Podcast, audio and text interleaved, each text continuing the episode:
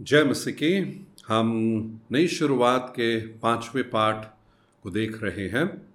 हमने पाँचवें पाठ का पहला भाग कर लिया है और दूसरे भाग की ओर हम जा रहे हैं। पर उससे पहले मैं आप सबको दोबारा ये याद दिलाना चाहूँगा कि नई शुरुआत जो किताब है, वो उसका मुख्य जो विषय है, वो है रिश्ते या संबंध। मसीही जीवन रिश्तों पर आधारित है। चाहे वो परमेश्वर के साथ हो, चाहे वो विश्वासियों के साथ हो, चाहे वो कलीसिया के साथ हो, चाहे वो उन के साथ भी हो जो प्रभु को नहीं जानते हैं। तो इसीलिए बहुत ही ज़रूरी है कि हम इन रिश्तों को अच्छे से कायम करने वाले बने।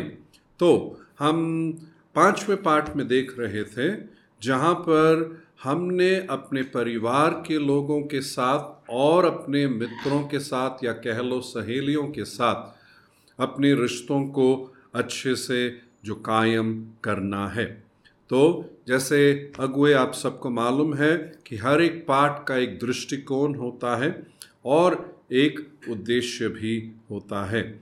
जब दृष्टिकोण के बारे में देखते हैं तो हम इस बात को देखते हैं कि मसीह ईशु ने हमें अपना प्रतिनिधि रखते हुए ये चाहा है या परमेश्वर ये चाहता है कि हम उसके प्यार को एक तो दिखाएँ और दूसरा उसके प्यार के बारे में हम बताने वाले भी रहे और वो किसको? परिवार के सदस्यों को और अपने मित्रों को। तो बहुत ज़रूरी है दो बातें, एक उसके प्यार को दिखाना, दूसरा उसके प्यार के बारे में बताना, जो सुसमाचार प्रचार के इस विषय से संबंधित है। तो हम ये जान, इसको इसको मन में रखते हुए इस बात को हम समझ लेते हैं कि एक सिर्फ़ सुसमाचार बताना काफ़ी नहीं है, पर वो हमारा जीवन वैसे होना चाहिए। दूसरा कि हमारा सिर्फ़ दिखाना ही काफ़ी नहीं, पर समय लेते हुए, सही समय पर सुसमाचार को बताना भी बहुत ही ज़रूरी है। अब, इसका जो उद्देश्य क्या है? कहने का मतलब इस पाठ को पूरा करने के बाद हम क्या ऐसे देखना चाहते हैं कि कैरसल के सदस्यों के जीवन में पूरा हो? पहली बात तो ये है कि कैरसल के सदस्य के अंदर ये एक एहसास हो कि अपने परिवार के लोगों को और मित्रों को सुसमाचार बांटना और उनके लिए प्रार्थना करना कितना महत्वपूर्ण है। कभी कभी हम कुछ को देखते हैं जिनके अंदर इस बात का एक एहसास नहीं है कि हमें सुसमाचार का प्रचार करना चाहिए। वो अपने ही जीवन से मतलब रखते हैं। वो चाहते हैं कि उनकी प्रार्थनाएँ सुनी जाए, उनकी ज़रूरतें पूरी हो जाए और उस बात से वो खुश हैं। पर कदम नहीं उठाते कि वो प्रभु के प्यार को दिखाए और प्रभु के बारे में बाकियों को बताएँ। ये एक मसीह के जीवन में एक बड़ी कमी है जो हम अपने कैरसल के सदस्यों के जीवन में इस कमी को देखना नहीं चाहते। दूसरा है कि प्रभु के प्यार को दिखाने के लिए और उसके प्यार को बताने के लिए कुछ ऐसे व्यवहारिक तरीकों को अपनाएँ। तो यहाँ पर हम ये देखना चाहते हैं कि कैरसल के सदस्य, उनके अंदर इस बात का एहसास हो कि सुसमाचार का प्रचार सुनाना, उन ओइकोस के लिए प्रार्थना करना है और हम कुछ ऐसे व्यवहारिक तरीकों को देखते हुए हम अपने जीवन के द्वारा प्रभु के प्यार को दिखाएँ और उस प्रभु के प्यार को दूसरों तक बताएँ। तो यहाँ पर इस दृष्टिकोण को और इस उद्देश्य को हम मन में ज़रूर रखें। तो यदि हम उस पहले भाग जो हमने पिछले बार किया था, उसको देखे। तो हमने ये पाया कि जो प्रभु को नहीं जानते, वह उनका समझ अंधकार से भरा हुआ है। शैतान ने उनकी आँखों को बंद करके रखा है कि वो सच्चाई को पहचान ना सके। तो इसीलिए हम अपने जीवन के द्वारा, जैसे प्रभु ने कहा कि हम जगत की ज्योति हैं और ज्योति जो है, रोशनी को छिपाया नहीं जाता है, पर उसको एक ऐसे जगह पर रखा जाता है जहाँ पे अंधकार है और वहाँ पर वो रोशनी दिला सके। तो हमें इस बात को मन में रखना है और इसी तरीके से ये देखने की आवश्यकता है कि सुसमाचार का प्रचार होना है। साथ ही में हमें देखना है कि कैसे हम अपने जीवन के द्वारा प्रभु के प्यार को दिखा सकें। और एक और विषय जो हमने देखा था कैसे व्यवहारिक तौर से हम इसको करें आ, उसके बारे में भी देख आ, हमने यही पहले भाग में देखा कि कैरसल के सदस्य कुछ ऐसे कदम उठाएँ और प्रभु के उस प्यार को दिखाएँ। कई छोटे छोटे कई तरीके हैं तो आपने अपने कैरसल के सदस्यों के साथ डिस्कस भी किया होगा। और उसके बाद हमने देखा कि हमें यदि कोई पूछता है तो हमेशा तैयार रहना चाहिए कि हम प्रभु के बारे में हम बताने वाले रहे। यदि हमें, हमारे विश्वास के बारे में कोई प्रश्न उठाता है तो हमें उत्तर क्या है? नरमाई के साथ और आदर के साथ देना चाहिए। ठीक? इसके बारे में भी आपको बताया गया। तो हम हम आज दूसरे भाग, पाँचवें पाठ के दूसरे भाग की ओर ध्यान दें। पर एक और बार हम क्यों ना उस वचन, जो मुँह जबानी याद करने वाले वचन को हम दोहराएँ। वो इस प्रकार है। उसका अनुरोध स्वीकार करते हुए यीशु ने उससे कहा, अपने लोगों के पास अपने घर जाओ और उन्हें बताओ कि प्रभु ने तुम्हारे लिए कितना अधिक किया है और तुम पर किस तरह कृपा की है?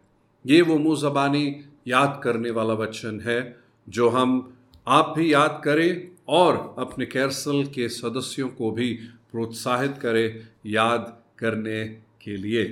तो आगे हम दूसरे भाग की ओर यदि हम देखें तो आम, दूसरा भाग की शुरुआत इसी वचन से शुरू होता है जहाँ पर हम देखते हैं कि यीशु मसीह ने क्या किया था, क्या कहा, क्या निर्देश दिया था उस व्यक्ति को। कहा, तुम अपने ही लोगों के पास जाओ और बताओ कि प्रभु ने तुम्हारे लिए कितना अधिक किया है और क्या क्या है बताया कि किस प्रकार प्रभु ने उस पर कृपा किया? तो ये एक आदेश दिया जो प्रभु ने उनको दिया। तो इसमें आप अगर एक अच्छी बात जो चर्चा को जारी रखने के लिए आप अपने कैरसल के सदस्यों से ही पूछें कि वो अपने ही शब्दों में ये बताए कि प्रभु ने उनके जीवन में क्या भला किया है। तो आप अपने कैरसल में दो, तीन लोगों से आप उनसे कहें, वह अपने ही शब्दों में बताएँ कि प्रभु ने उनके जीवन में क्या किया है। और ये सब बताने के बाद आप उनको ये बताएँ कि अभी उन्होंने जो बांटा है, उन्होंने अपने जीवन की गवाही बांटी है।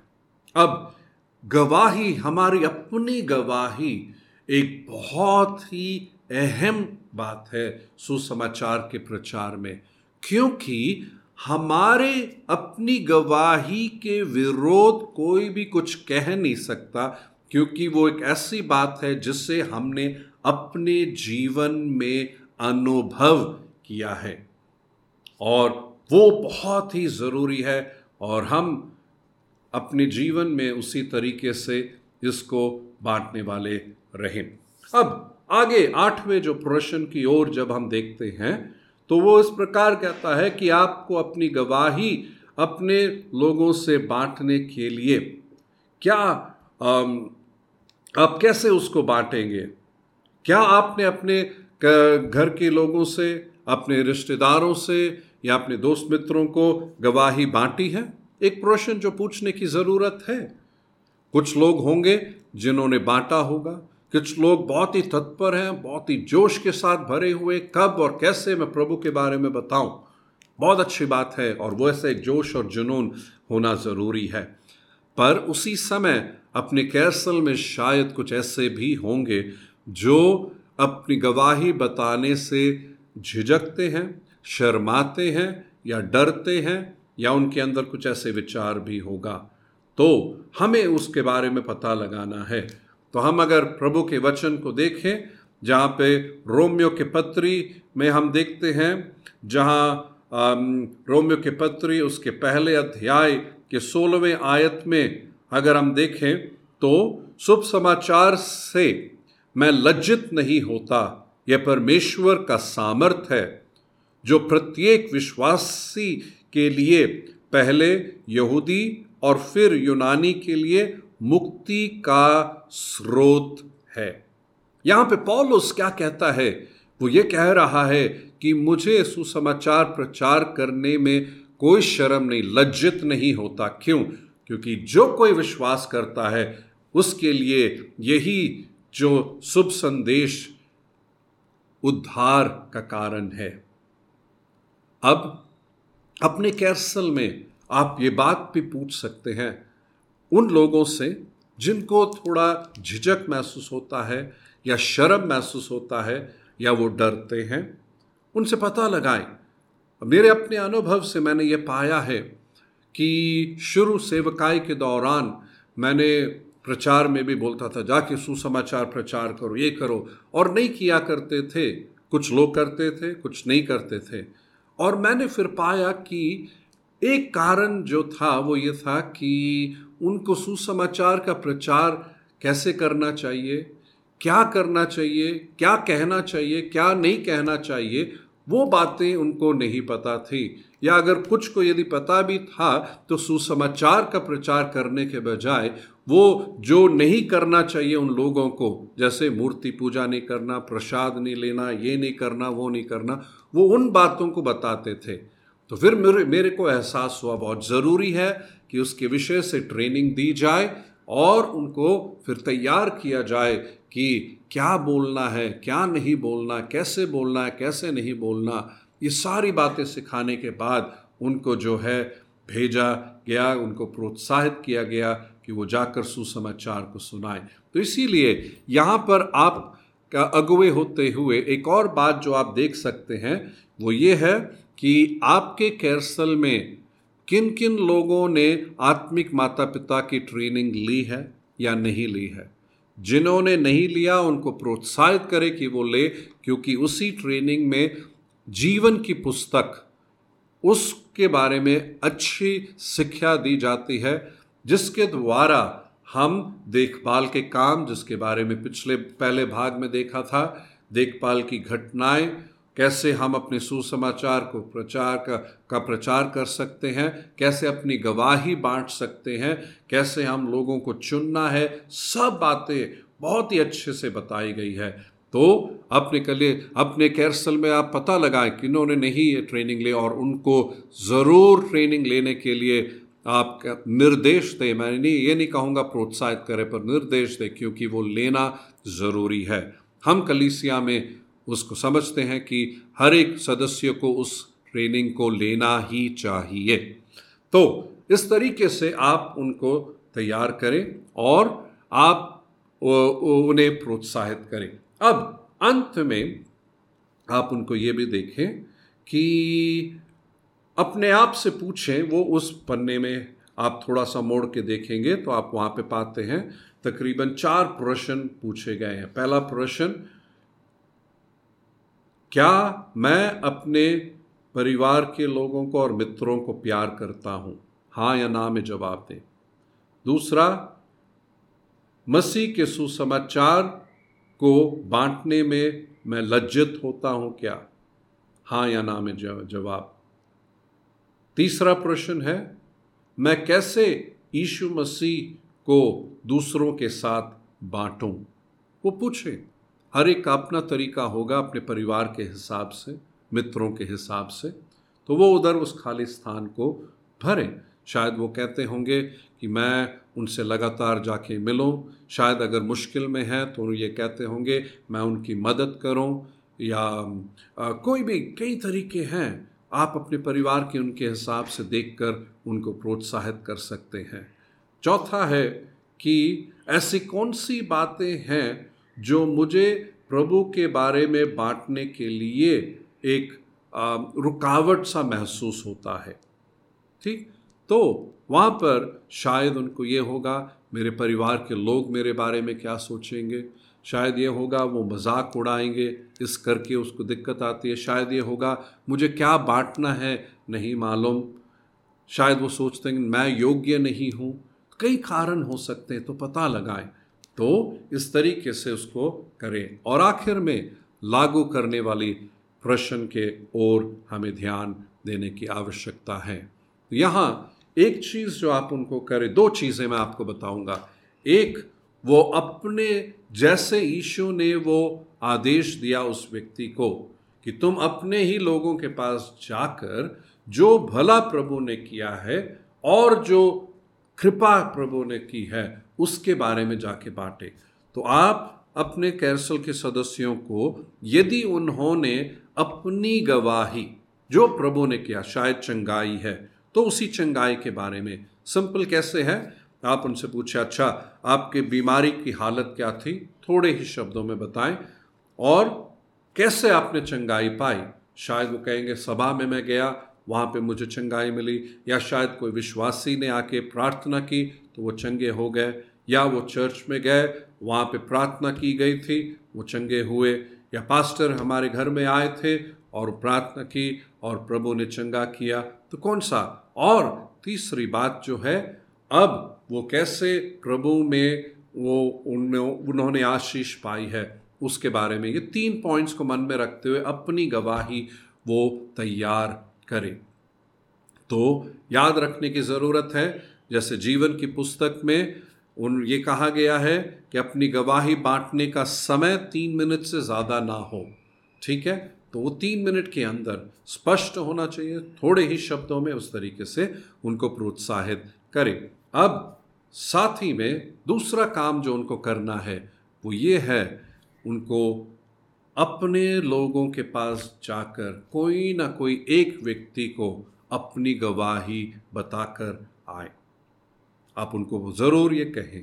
और अगली बार जब आप इकट्ठे होंगे, अगर पाठ नहीं भी कर रहे हैं, आप शायद कुछ और कर रहे हैं, थोड़ा सा समय निकाल कर आप उनके अनुभव, जाके जब आपने गवाही दी तो आपका क्या अनुभव रहा, उसको बांटने के लिए आप ज़रूर इसको भूले ना, इसको ज़रूर आप करें।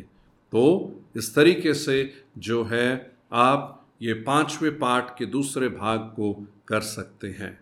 तो परमेश्वर आपको बहुत ही आशीष दे। मैं विश्वास करता हूँ कि इस तरीके से उसको सुनते हुए आप जब अपने पाठ को तैयार कर रहे हैं, आपको ये मदद का कारण हो रहा है। तो अगला जो सेशन होगा, वो नई बुलाहट, उसके बाद उस दूसरी किताब की ओर ध्यान दी जाएगी। तो परमेश्वर आपको आशीष दे। जय मसीह की।